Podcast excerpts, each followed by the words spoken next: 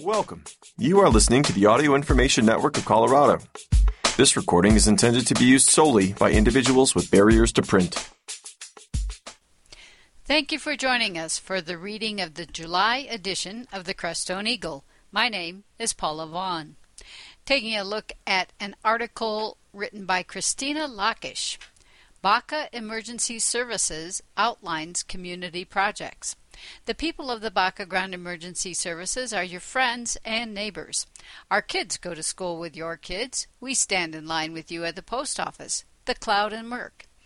We live here and we love this unique community as much as you do.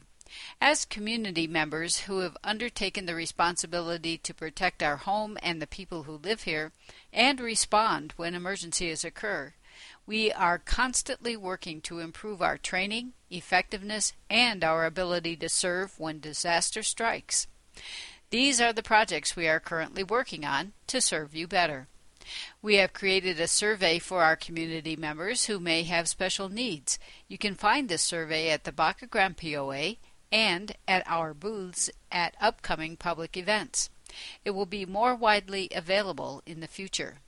The purpose of this survey is to establish a list of residents who will need extra assistance in an emergency so we can more effectively assist those residents and work to acquire enough of the necessary equipment to serve these community members. This list will be kept securely, only accessible to the administrative staff of the Baca Grande Emergency Services, and only to be used to assist the residents on this list in an emergency. It will not be shared outside of our agency. All the personnel within the Baca Grande Emergency Services are bound by Health Insurance Portability and Accountability Act of 1996, HIPAA, to protect your privacy. We have received funding through the Federal Emergency Management Agency, FEMA, to continue mitigation in the Baca Common areas and to offer mitigation services for private residences. We have submitted an environmental study to FEMA for this project, and mitigation work will continue upon approval of this study. We are working with experts in various fields of ecology and ecosystems to better care for our natural environment. In May, a fisheries expert came to our to tour our creeks in the Baca and offer valuable input into how we can create better habitats and access to fish traveling up and down the creeks. We are continuing to seek input and advice from experts in different fields that relate to mitigation work to ensure that we do the very best we can to both protect our community and our beautiful natural environment. And most importantly, we are working to communicate with you. You will see us at public events, and we are happy to provide information about how you can better prepare for emergencies and how we can better assist you. Information about safe burning and burn site permits, wood harvesting permits, and how you can get firewood from our mitigation projects. Are you interested in helping? Don't feel like you're quite up to fighting a fire? We would love your help. We are developing our volunteer program for a wide variety of activities. We are also working to reestablish a Community Emergency Response Team, CERT. These volunteers would assist the fire department with non technical parts of emergency response, such as distributing supplies, directing traffic, checking in evacuees, etc. Free CERT training is provided to volunteers. Please contact the Baca Grande Emergency Services if you have any interest. And now turning our int- attention to the insect world, we have this article from Zayla Pearson Good. The ecological role of the mosquito. They do more than just suck. Fear strikes as an incessant nasally buzz grows closer and closer. Before you can even anticipate the entry point, a small straw punctures your skin and begins filling the belly of a mosquito, soon to be crimson balloon. The bug simultaneously injects its saliva into your body, producing an itchy hot welt that can take up to a week to heal. Fever, muscle weakness, hives, and other alarming symptoms can result from bites in those with severe allergies. Mosquitoes' annoying presence, paired with the fact that they are vectors for deadly diseases, leads many of us to wonder if these pests serve any useful purpose at all. Just like all life on Earth, mosquitoes do indeed have a purpose, as much as we might want to deny it. Having evolved alongside plants over millions of years, mosquitoes serve their ecosystems as pollinators. Feeding primarily on flower nectar, but mosquitoes jump from plant to plant, carrying and dispersing pollen like a bee. According to a study published in 2019 in the journal Entomology, Entomo, Entomologia Experimentalis e Applicata, mosquitoes can function as generalist pollinators, somewhat specialized pollinators, and co-pollinators. They serve a variety of flowering species, including the mosquito flower, Spanish catchfly, the common tansy, yarrow, can Canada goldenrod, a vast array of orchid species, and many others. For some orchid varieties, mosquitoes are primary pollinators. While they do not provide complete nourishment for any one species, the trillions of mosquitoes that exist on our planet are an important part of the food chain. Before mosquitoes even mature, fish, frogs, turtles, and dragonflies consume their larvae. Dragonflies are one of mosquitoes' top predators. Feeding on both larvae and the winged adults, dragonflies are believed to consume hundreds of mosquitoes each day, according to the National Audubon Society. Birds and bats are also grateful for the added nutrition that mosquitoes provide. Some of the top consumers of these pests include the nighthawk, purple martin, eastern bluebird, yellow warblers, hummingbirds, house wrens, and downy woodpeckers, reports the National Wildlife Federation.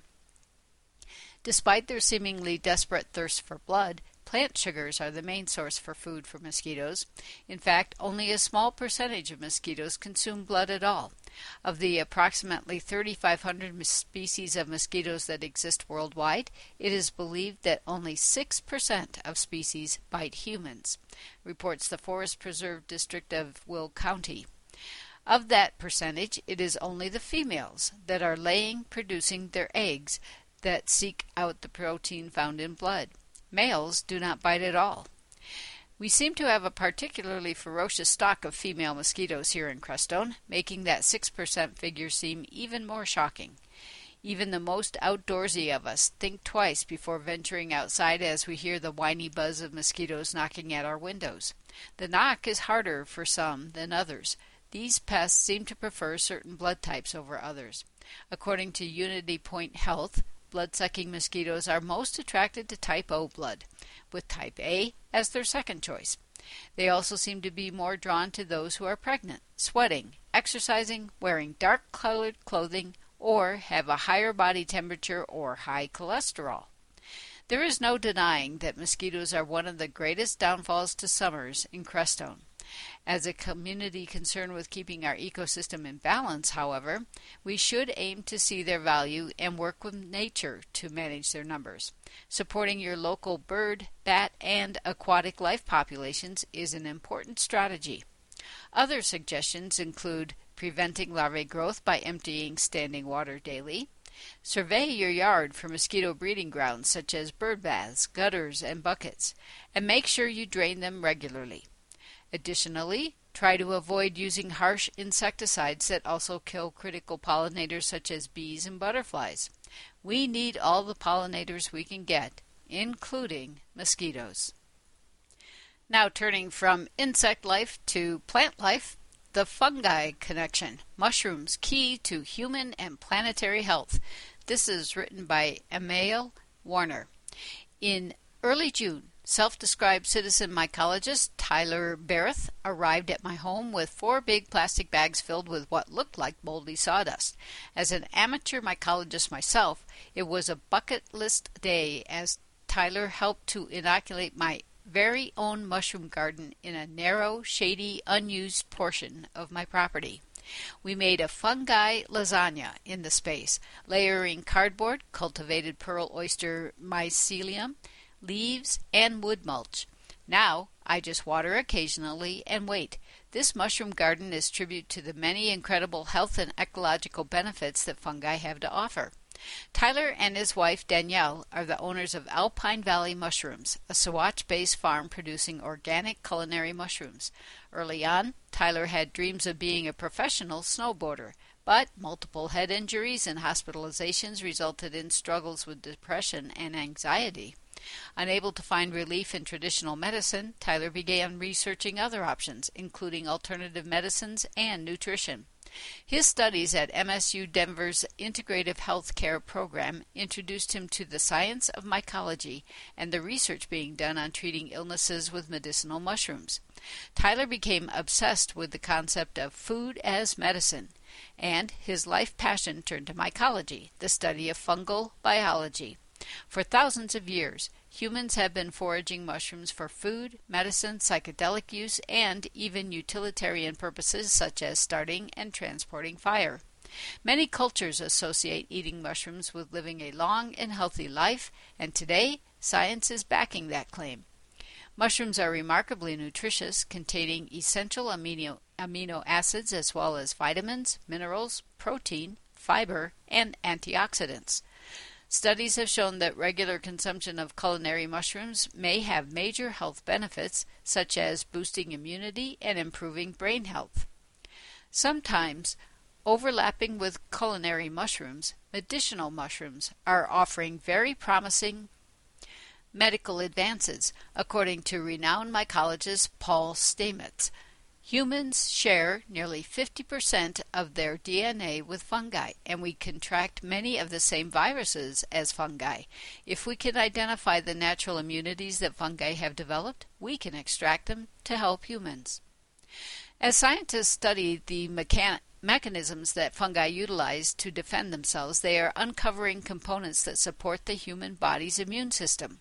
Notable benefits are being discovered in brain health, type 2 diabetes, depression and anxiety, autoimmune diseases, cancers, especially breast cancer, cardiovascular health, and many more.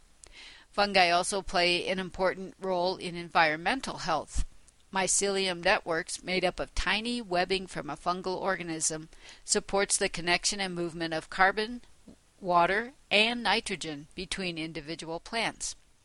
Peter Wohlleben, author of The Hidden Life of Trees, described the, wor- the wood wide web, which allows trees to communicate with each other by sending electrical signals through the mycelium, allowing the trees to learn, remember, warn of threats, and share resources.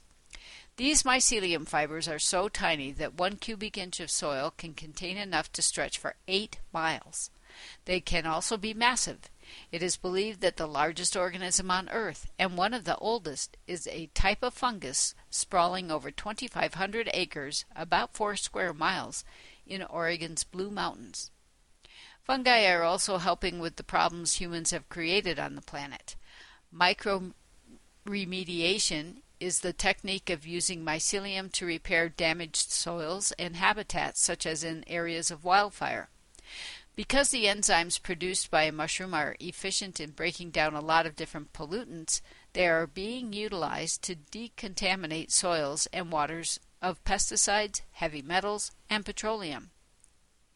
In fact, Tyler, with Alpine Valley Mushrooms, is working with Saguache County Commissioners to explore the possibility of lining the next landfill cell with a strain of mushroom known to break down plastics and other waste materials with the goal of significantly less material accumulating over time. This is just one of many concepts that could put mushrooms to use to improve the economy and environment of the San Luis Valley. Since the earliest days of life, dating back some 1300 million years ago, according to research by Penn State, fungi have been making life on Earth possible. They provide humanity with essential nutrients, medicines, and strategies for adapting to climate change. So, the next time you take a walk outside, think about the trillions and trillions of fungi doing their fungi thing under your feet and send a little thank you their way. As Tyler Barrett is fond of saying, where there is mycelium, there is hope. And Warner provides this corresponding article Weird mushroom facts you probably didn't know and should. Lightning improves the fruiting of mushrooms. The Declaration of Independence was reportedly signed using ink made from the inky cap mushroom. There are mushrooms that glow in the dark. The cordyceps mushroom, sometimes called the zombie mushroom, infects a living ant and after largely consuming it from within, sends chemical signals to the ant's brain, driving it upward where it locks its mandibles onto a leaf and dies. Then the mushroom grows out of the ant's head and showers its spores on the forest floor below. Mushrooms can be used to create bright and colorful dyes in nearly every color imaginable. Biotech companies are using mycelium to create vegan leather as well as durable 100% compostable packaging materials. You can purchase a mushroom burial suit for around $1,500 that will encase you in cotton seeded with mushroom spores to make your final resting place more eco friendly. And the last item a radiation eating fungus was observed inside Chernobyl and could provide protection in other radioactive environments, such as space. And now turning to the summer fun and Crestone section of the Crestone Eagle, Crestone Historical Museum and Welcome Center. This is written by Jim McCalpin. Since the Crestone Historical Museum and Welcome Center has been serving up local history to visitors and locals alike in its 13th year, over the winter we have acquired the various historic publications, most mailed to Crestone subscribers in decades past. 1930s, Reader's Digest, 1930s through 50s, Life magazines, 1938, 42, 46, 50, and 52. 1940s, Yank magazine, British edition, 1944 and 45, published for our overseas soldiers. 1960s, Stars and Stripes, 1963, JFK Memorial. 1960s through 1980s, Underground Comics. Boomers will remember these. 1970s to present, National Geographic's 82 new issues. 2000s, Sacred Earth Journals, 2008, 2011, and 2020. And in the 2020s, Emmy Savage book, Walking the Stations in the Sangre de Cristo Mountains.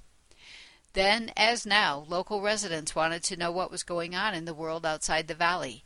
These add to our local history archives, the Baca Grande newsletters beginning in 1971, and the Crestone Eagle back to 1990. We have the Crestone Trivia Game, The End of the Road, created by the Link class of 2005, maybe the last surviving copy. Summer 2023 is predicted to be a big season for visitors, so if you want to be a museum volunteer, email Jim McCalpin at McCalpin, that's M C C A L P I N, at geohaz, that's J, uh, sorry, G E O H A Z dot com, or you can text him 719 588 4279. The museum is open from until mid October, Tuesdays through Sundays, hours to be determined. They have free admission. And their exhibits include gold mining, Baca Ranch, schooling, and home life from the 1870s to the 1970s. They also have outdoor displays of mining and ranching equipment, rock and mineral specimens, and they offer weekend demos. Saturday all day, gold panning in the creek, Sunday mornings, wood fired baking. You have to eat the goodies. And in food news, Valley Roots Food Hub. The Colorado local food system is thriving with strong regenerative agriculture and a league of stellar interdependent stakeholders. Together with other food hubs around the state, the Valley Roots Food Hub represents over 100 producers across produce, meat, dairy, and value added products. Our home here in the breadbasket of the San Luis Valley hosts the lion's share of our valued producers, and adding in the fruit production from the western slope, the beans and cornmeal from the Four Corners area, and the chilies and melons from the lower Arkansas River Valley, we have a complementary cornucopia of quality foods for your year round sustenance. We, we highlight producers who are actively growing their soil and who are producing foods from living soils. We like to say your food choices are your three votes a day for the world you want to live in. And yet, local foods can do even more than preserve the soil and nourish your body and mind with freshness, nutritious, nutrition, and story. They are the cornerstone of healthy local economies where money stays and grows within the communities in which it is spent. Known as the multiplier effect, for every dollar spent locally, it grows to be two to three times the original dollar. Investing in your community has never been so important or accessible. You can access these foods through our online community supported agriculture market, that would be the CSA market, or by visiting your quality hometown business of the Crestone Mercantile, Elephant Cloud Market, and Ophia. You can find us online at at valleyrootsfoodhub.com and the phone number is 719 206 2839 and their email address is sales at valleyrootsfoodhub.com. And coming up at the library on this Saturday, July 29th, the Community Flea Market at the Otto Mears Park in Saguache from 10 a.m. to 2 p.m. Tables are $10. Call the Saguache Public Library at 719 655 2551 to reserve yours. This event is in conjunction with the Saguache Hollyhock Festival and Arts Walk. Also through the library, Free Food Friday all day every Friday at both libraries. Thanks to a partnership with the Saguache County Food Access Coalition, there will be fresh produce, meat, etc. at the Baca Grande Library from 10 to 11:30 a.m. and at the Saguache Public Library from 1:30 to 3 p.m. on the Fridays. And in regional happenings written by Leighton, Saturday, July 29th from 4 to 9 p.m. Orisons by Marguerite Humeau opening celebration at Frontier Drive-In Center, Frontier Drive-In in Center. The artwork is an earthwork installation paying homage to the San Luis Valley. It is located on a 160 acre property in Hooper, approximately 20 minutes from the opening celebration venue. The event is free to the public and includes free shuttles available for transporting guests to and from the artwork throughout the opening. Food and drinks will be available, and the artist will be in attendance. Donations are appreciated. RSVPs are highly encouraged as capacity is limited. You can email hello at blackcube.art or visit the uh, website orisons.art. That's O R I S O N S dot art. And we have an upcoming event, Art in the Garden Tour, by this was written by Shauna Lax.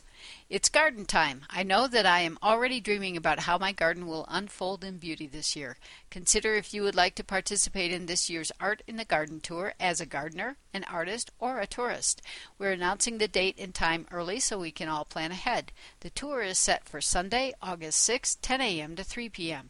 If you'd like to participate, send an email to me, Shauna, at moresca.copper at gmail.com. That's M O R E S C A dot C O P P E R at gmail.com to let me know what category you fall into. I'm happy to answer questions as well. I'll be coordinating the tour this year. If you have a garden to be part of the tour, include a paragraph on what makes your particular garden unique. Let me know which artists will be exhibiting in your garden, or request a list of interested artists. If you are an artist interested in showing in a garden on the tour, send me your contact information along with a place where your work can be seen online or include an image or two in a desktop size format in your email. If you'd like to attend the tour as a guest, send me your email, so stating, to receive the tour details in advance with instructions for finding the different gardens along with descriptions of what each garden has to offer. And that's all we have time for today. Thank you for joining us for the Crestone Eagle. My name is Paula Vaughn. If you enjoyed this program, please register for our free services at www.aincolorado.org or by calling 303 786 7777.